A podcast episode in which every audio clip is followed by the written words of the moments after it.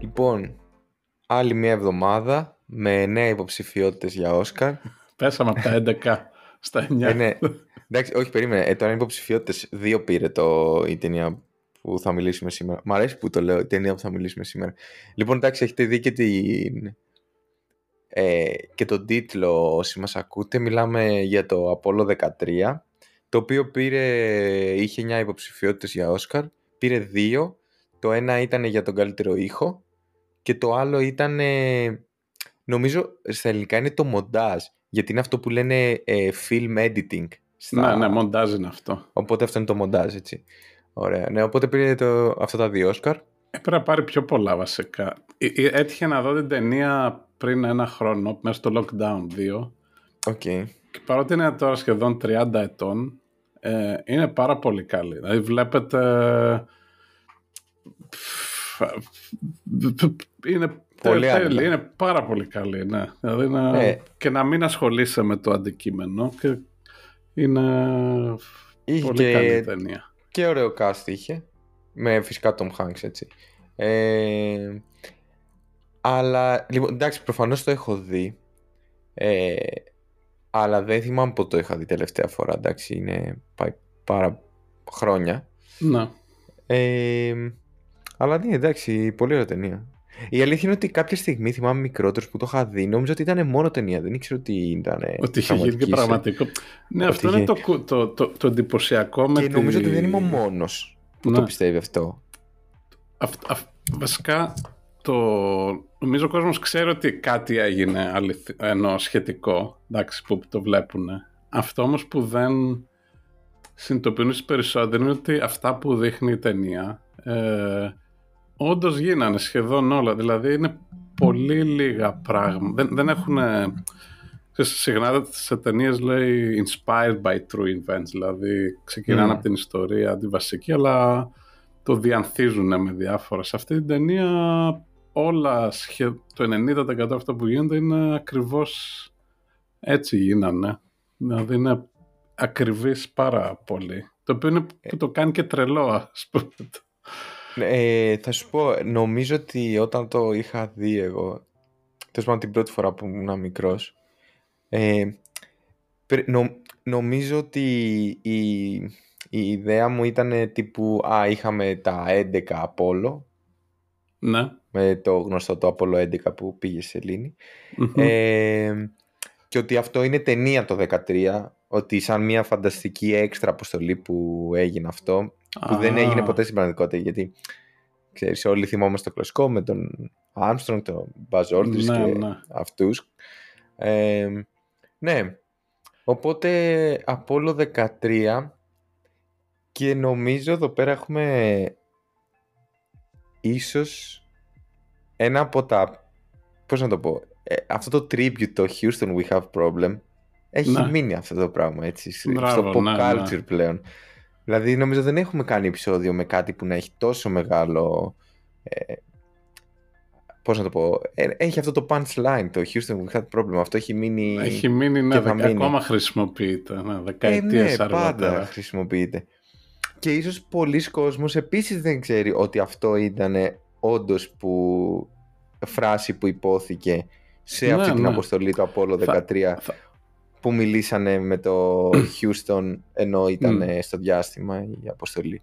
Θα αφήσω, ε, θα βάλουμε στα show notes ένα link. Υπάρχει ένα φανταστικό podcast από το, το BBC, μια σειρά επεισοδίων, καλύτερο από το δικό μας, το αντικείμενο.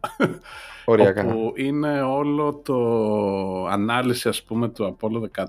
Είναι αρκετά, είναι επεισόδια 4-5.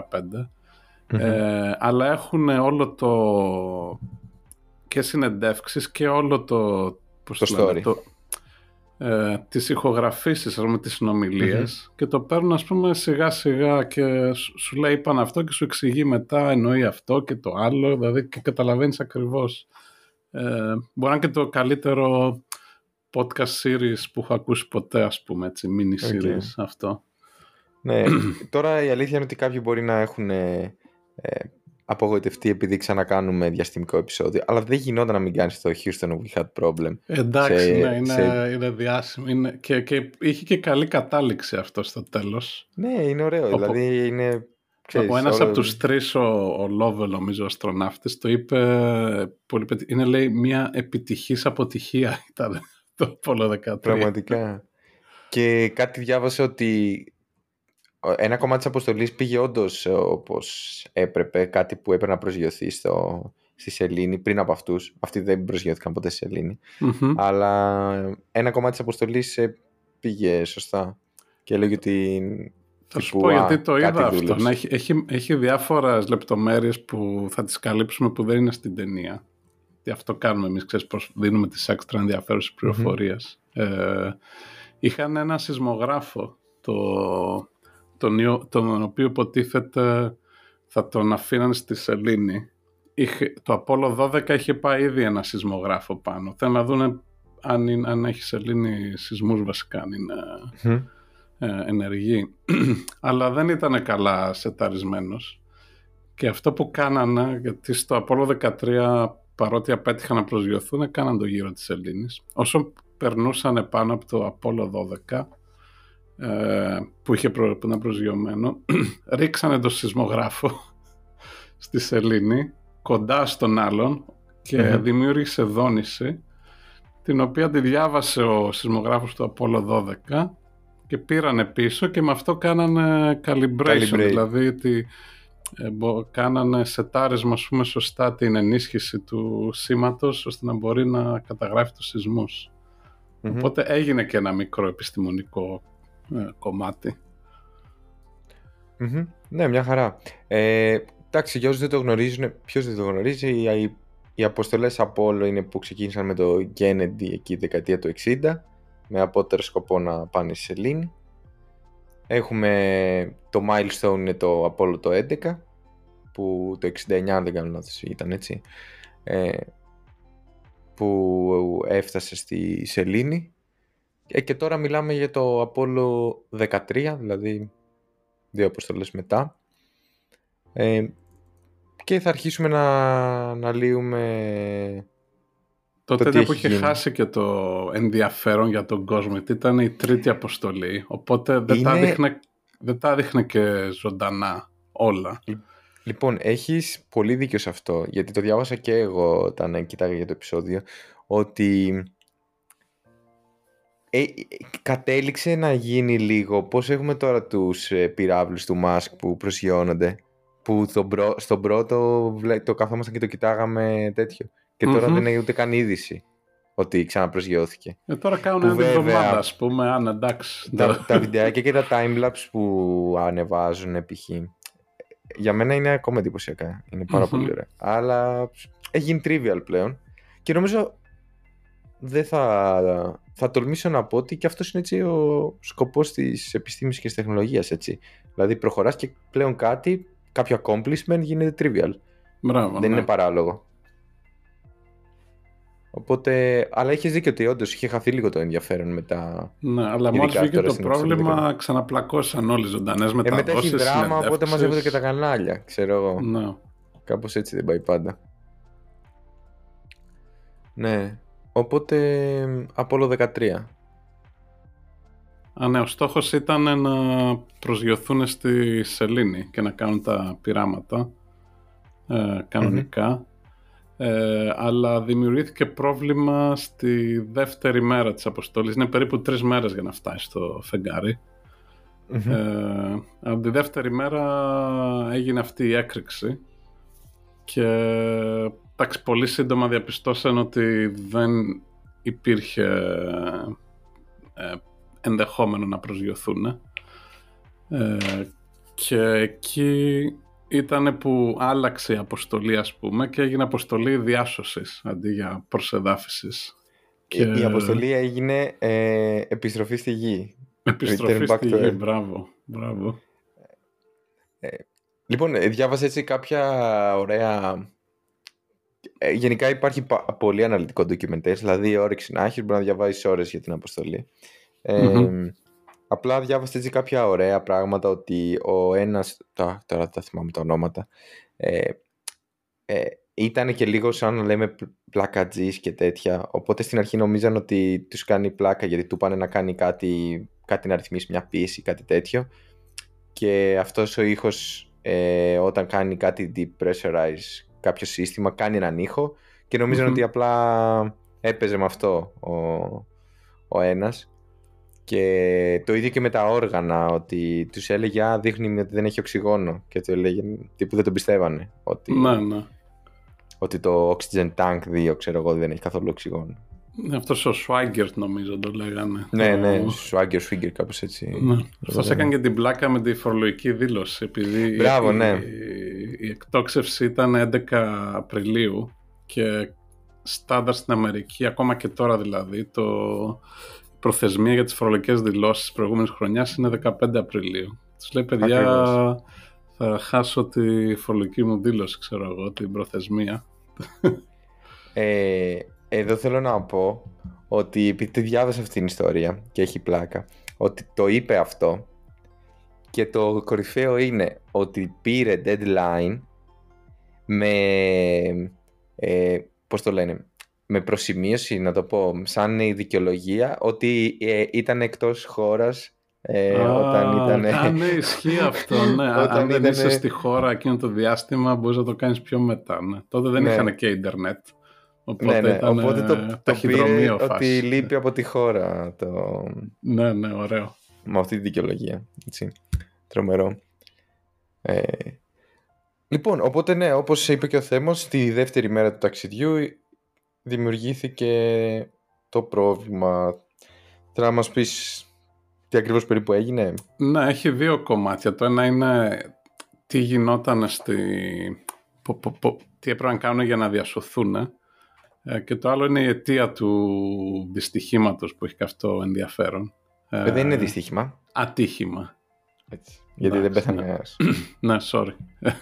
Ε, Είναι οπότε αυτό που incident. έγινε, έ- έγινε μια έκρηξη. Ε, είχε μια φυ- ε, δεξαμενή με οξυγόνο. Το οξυγόνο χρησιμοποιείται για...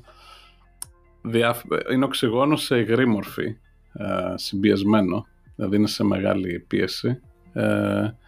Ε, και αυτό ανατινάχτηκε και έκανε και μια τρύπα στο σκάφος. Ε, και ήταν μάλιστα το... Να, να πούμε ότι έχει τρία κομμάτια το σκάφος τότε. Είναι το... ε, το- ε, αυτό που έχει, είναι ένα, κο- τα δύο τρίτα είναι δύο κομμάτια που κατεβαίνουν και στη σελήνη που λέγεται ε, Lunar Module και, serv, και Support Module νομίζω και έχει και το Service Module που είναι αυτό που ε, περιφέρεται γύρω από τη γη. Ε, αν δεν το θυμούνται περισσότερο το είχαμε πει νομίζω σε κάποιο άλλο επεισόδιο. Ο τρόπος που δουλεύει είναι ότι ε, από τους τρεις αστροναύτες ο ένας μένει με αυτό το service module σε τροχιά γύρω από τη σελήνη και οι δύο κατεβαίνουν ε, κάτω. Μμμ. Ε, και ποτέ θα περνούσαν δύο μέρες και μετά θα ξανεβαίνουν πάνω. Ε, οπότε το κομμάτι που ήταν ε, αυτό που ήταν κανονικά μέσα το, το command module που είναι αυτό που επιστρέφει και γενικά στη γη ε, αυτό ήταν που είχε το, το πρόβλημα και χάσαν όλο το οξυγόνο εκεί. Ε, και αυτό που Κάτσανε έπρεπε- α, τις δεξα... δύο δεξαμενές. Να δύο πούμε, δηλαδή, δεν είναι- δεξαμενές ήταν. Ναι. Ναι, δεν είναι ότι εκείνη τη στιγμή χάθηκε το οξυγόνο μέσα από το θάλαμο. όχι, να το όχι, πω αλλά έτσι, είχαν, γιατί- ε, εντάξει, είχαν ε, πρόβλημα και χρησιμοποιείται και για τη θέρμανση αυτό και για την Βασικά για την αναπνοή. παραγωγή ενέργειας. Ναι, μπράβο. Για οτιδήποτε ε, χρειάζεται το οξυγόνο. Ε, Γιατί χρησιμοποιεί αυτά τα fuel cells που χρησιμοποιούν και, ε, και τα υποβρύχια βασικά. μμμ. Οπότε όταν έγινε αυτό ξαφνικά έπρεπε να πάνε πίσω στο service module το οποίο ήταν κανονικά για ε, συγγνώμη το ανάποδο στο, έπρεπε να πάνε στο lunar module που είναι αυτό που θα Μμμ. κατέβαινε στο φεγγάρι το οποίο ήταν για δύο άτομα ε, και ήταν για δύο άτομα για δύο μέρες και αυτό έπρεπε, έπρεπε τώρα να είναι τρία άτομα για τέσσερις μέρες δηλαδή, Μμμ. μέχρι να γυρίσουν και πίσω οπότε εκεί υπήρχε το μεγάλο πρόβλημα ότι έπρεπε να, να να αλλάξουν τις διαδικασίες τους ώστε να επιβιώσουν ε, πιο πολλά άτομα για πιο πολλές ε, μέρες. Ε, λοιπόν, εδώ πέρα υπάρχει ένα έτσι μεγάλο κομμάτι πρέπει να τα δείχνει και στην ταινία αυτά τα πράγματα, σίγουρα μπορεί να τα διαβάσει κάποιος. Το τι γίνεται από τη στιγμή που γίνεται το, συμβαίνει το γεγονός, το ατύχημα, μέχρι να, να μπουν σε πορεία, στο πούμε πάλι πίσω στη γη.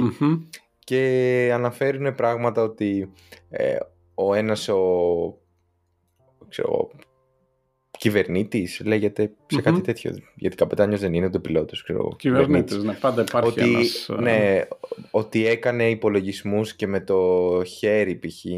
Ναι. για να βρει ε, τι, πόσο πρέπει να τα thrusters ξέρω εγώ, να λειτουργήσουν Μπράβο, αυτό για υπάρχει και στην λίγο. ταινία, ναι, που και καλά Ναι. κεντράρουν με τη γη στο παράθυρο, ξέρω εγώ, για να βρουν Ναι, ναι, ναι. το... Και του λένε ότι θα πρέπει να δεις μετά από, ξέρω εγώ, 23 δευτερόλεπτα στο παράθυρό σου τη Μμμ. σελήνη ολόκληρη, ξέρω εγώ, κάτι Μμμ. τέτοιο.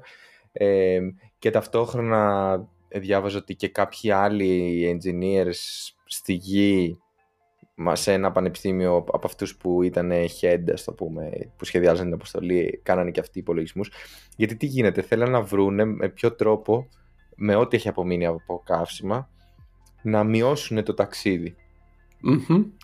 Αυτό ήταν το δύσκολο. Ε, τελικά μπόρεσαν να το μειώσουν, όχι πάρα πολύ, νομίζω γύρω στις 12 ώρες, κάτι τέτοιο, ή 16, κάτι τέτοιο. Ναι, ναι. Ε, γιατί αποφάσισαν να φτάσουν μέχρι τη Σελήνη, να κάνουν ας το πούμε μια βόλτα γύρω και να ξαναγυρίσουν. Μμμ. Και μάλιστα από ό,τι διάβασα υπάρχει ακόμα και το ε, ρεκόρ το οι άνθρωποι ας το πούμε που έχουν βρεθεί πιο μακριά από, τε, από, από τη τη γη, από οποιονδήποτε Ναι. άλλο, ναι. από οποιονδήποτε άλλο. Ε, και επίσης ε, κάτι άλλο που διάβασα είναι ότι ε, τώρα αυτό είναι λίγο περίεργο και ούτε να σου πω την αλήθεια το κοιτάξα πολύ πολύ αναλυτικά αλλά ο τρόπος που το hardware και ο υπολογιστής ήταν σχεδιασμένος και εκείνη την εποχή δεν ήταν εύκολο να κάνεις ε, πώς να πω bypass τα commands που είχε ήδη τις συντεταγμένες που είχε ήδη και τα stage αυτά που έχουν stage 1, 2, 3 Μμμ. κλπ. Οπότε έπρεπε λέει κάπως να ήθελε κάτι... Συγκεκριμένα διάβασα ότι πρέπει να κάνουν κάτι σαν software update, κάτι τέτοιο ξέρω εγώ. Α, Ε, ναι, για να αλλάξει το πώς δουλεύουν ναι, οι γιατί για να εντολές. το κάνει Ναι, ναι. χειροκίνητα, στο πούμε, ότι Ναι, ναι. να κάνεις το τάδε. Ε, εντάξει, τώρα μιλάμε και άλλη τεχνολογία έτσι. Μερικές φορές είναι εντυπωσιακό. Δηλαδή, μιλάμε τύπου τους πετάξανε στα λιοντάρια, έτσι, σαν το 60 κάτι και το 70, τώρα να πηγαίνεις στο φεγγάρι με τεχνολογία τίποτα. Έτσι, αυτές- Εντάξει, ναι, ήταν, είναι πολύ τρομακτικό ναι, ότι δούλεψε Είναι αυτό πολύ, το ναι. πράγμα. Δηλαδή, π- είναι ξεκάθαρα άγνοια κινδύνου, έτσι. Ναι. Δεν Ναι. νομίζω ότι. Νομίζω μετά συνειδητοποίησαν ότι δεν αξίζει τον κόπο αυτό το πράγμα. Δεν, δεν υπάρχει κανένας λόγος να το κάνεις αυτό το πράγμα. Και Ναι. λυπάμαι που το λέω, μπορεί γιατί κάποιοι ξέρεις, πιο ρομαντικοί σου λένε «Να, να πάμε στον Άρη, να πάμε από εδώ, να πάμε εκεί. Παιδιά, πηγαίνετε που θέλετε. Δεν αξίζει καθόλου το ρίσκο. Εντάξει, τώρα Γιατί- είναι αλλιώς. Δηλαδή, ε, ε, Τώρα η είναι αλλιώς, τεχνολογία είναι πολύ αλλά- καλύτερη. Να σου πω κάτι όμως Θέμο. Άμα δεις το trend της τεχνολογίας είναι προς τη λιγότερη δυνατή ανθρώπινη παρέμβαση σε οτιδήποτε. Δηλαδή, γίνεται σεισμός κάπου, πλέον έχουμε ρομπότ drones που πηγαίνουν αυτοί για διάσωση. Γίνεται κάτι Μμμ. πυρηνικό, στέλνουμε ρομπότ και drones. Στα θάλασσες στέλνουμε αντίστοιχα ρομποτικά. Δηλαδή, όσο προχωράει είναι το να έχεις τη λιγότερη... Καλά, ναι, στη- στην επιστήμη τώρα, ειδικά στο διάστημα, νομίζω το είχαμε πει και σε άλλο επεισόδιο αυτό, ότι το 99% μπορεί να γίνει από μηχανήματα, ρομπότ ή από μακριά. Δηλαδή, ο άνθρωπος ελάχιστα... πα- δηλαδή, Το να βάλεις έναν άνθρωπο να πάει Είναι απλά κάπου, ρίσκο. Σου στοιχίζει 100 φορές πιο πολύ Ναι, γιατί πρέπει να Ε, έχει live support, να έχεις χίλια δύο πράγματα. για να πάρεις ε, 1% χρήσιμης επιστήμης. Μμ. Υπάρχει βέβαια και το, εντάξει, το, το, το πνευματικό κομμάτι, το Ε, τα- ηθικό, ναι, εντάξει. ότι είναι ωραίο σαν ιδέα. Να, σ- να- Ναι, ναι.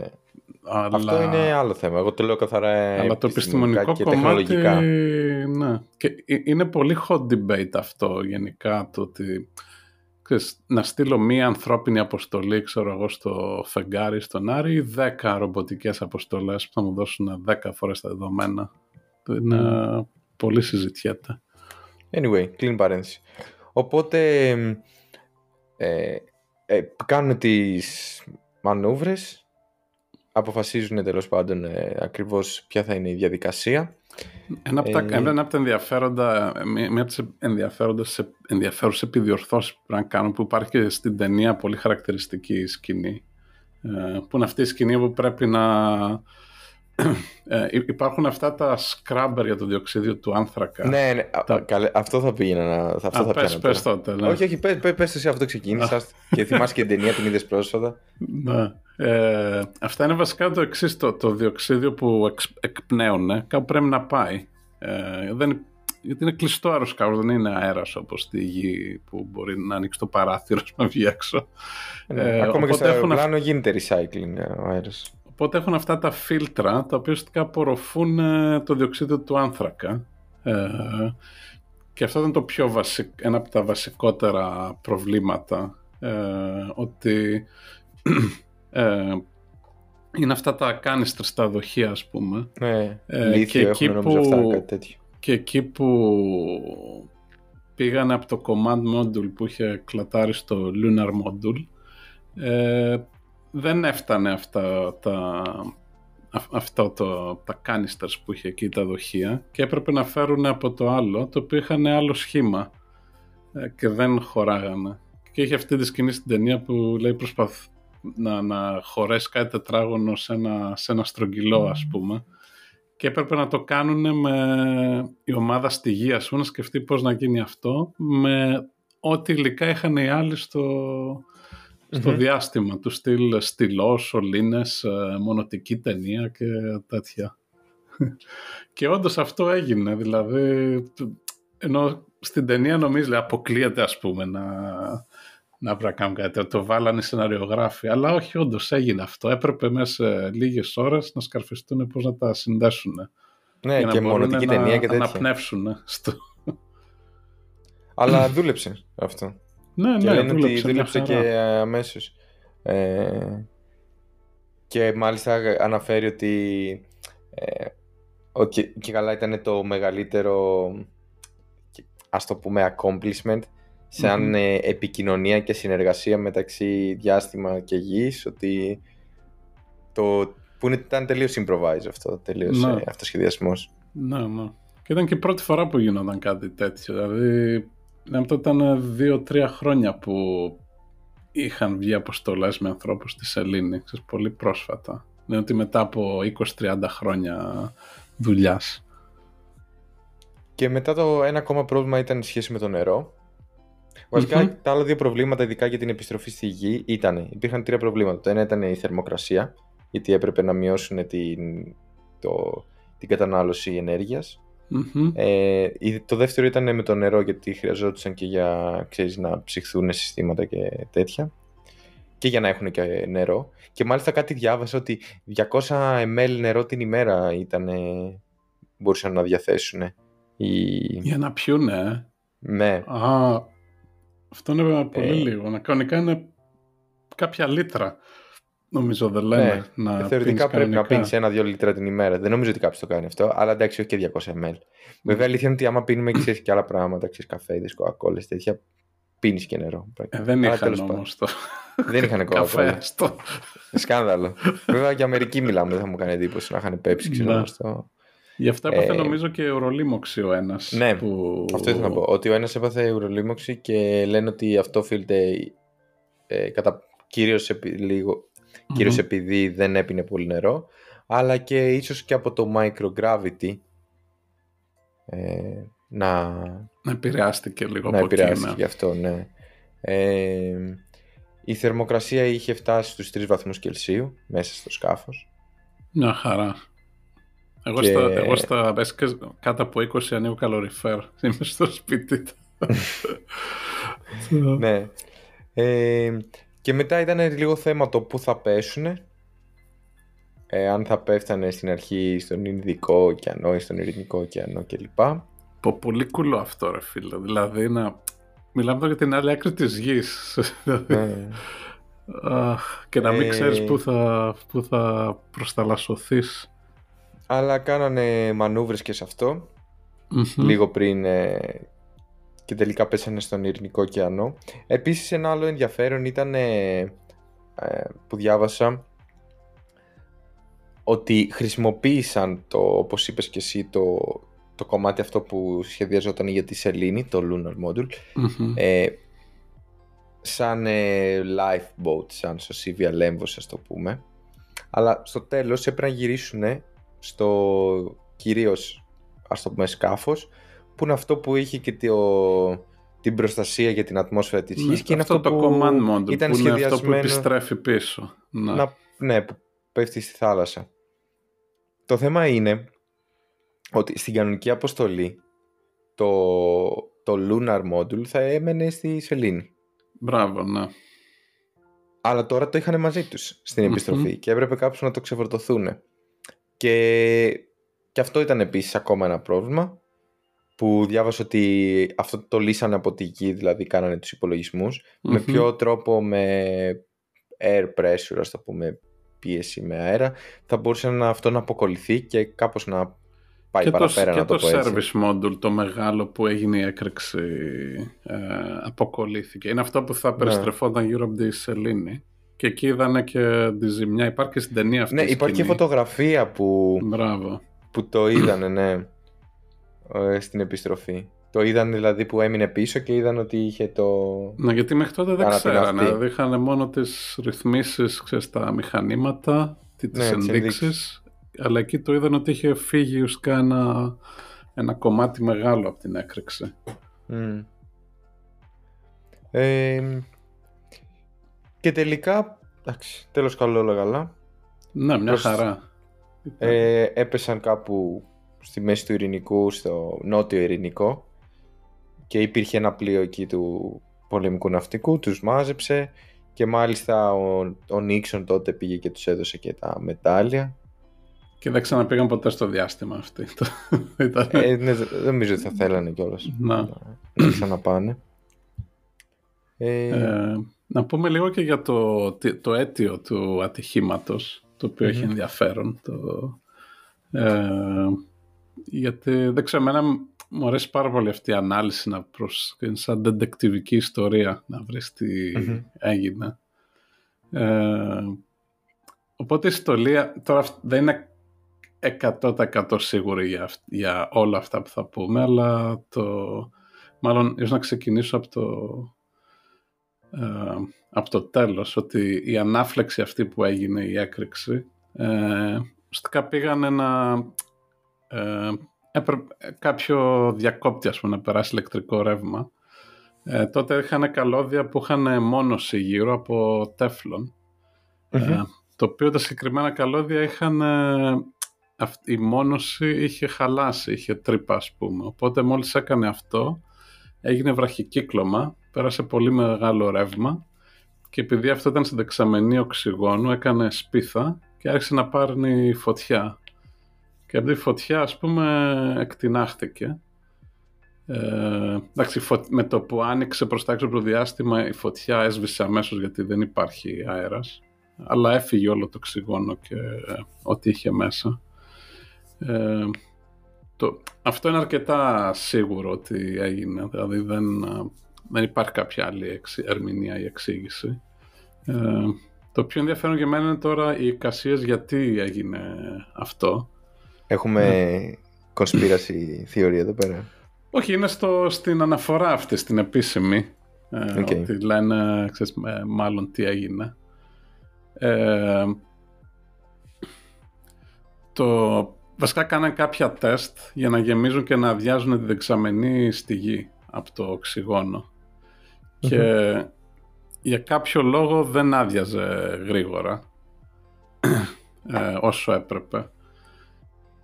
Οπότε και υπάρχει ένα σύστημα με, ε, όπου θερμαίνει το, τη δεξαμενή για να εξαερωθεί το οξυγόνο. Δηλαδή αν δεν, αν δεν τρέχει, αν δεν αδειάζει πολύ γρήγορα που το είχαν παρα... δεν είναι τόσο critical σημαντικό αυτό, αλλά για να, άμα επειδή αργούσε να αδειάσει, είχε ένα σύστημα που το θερμαίνει.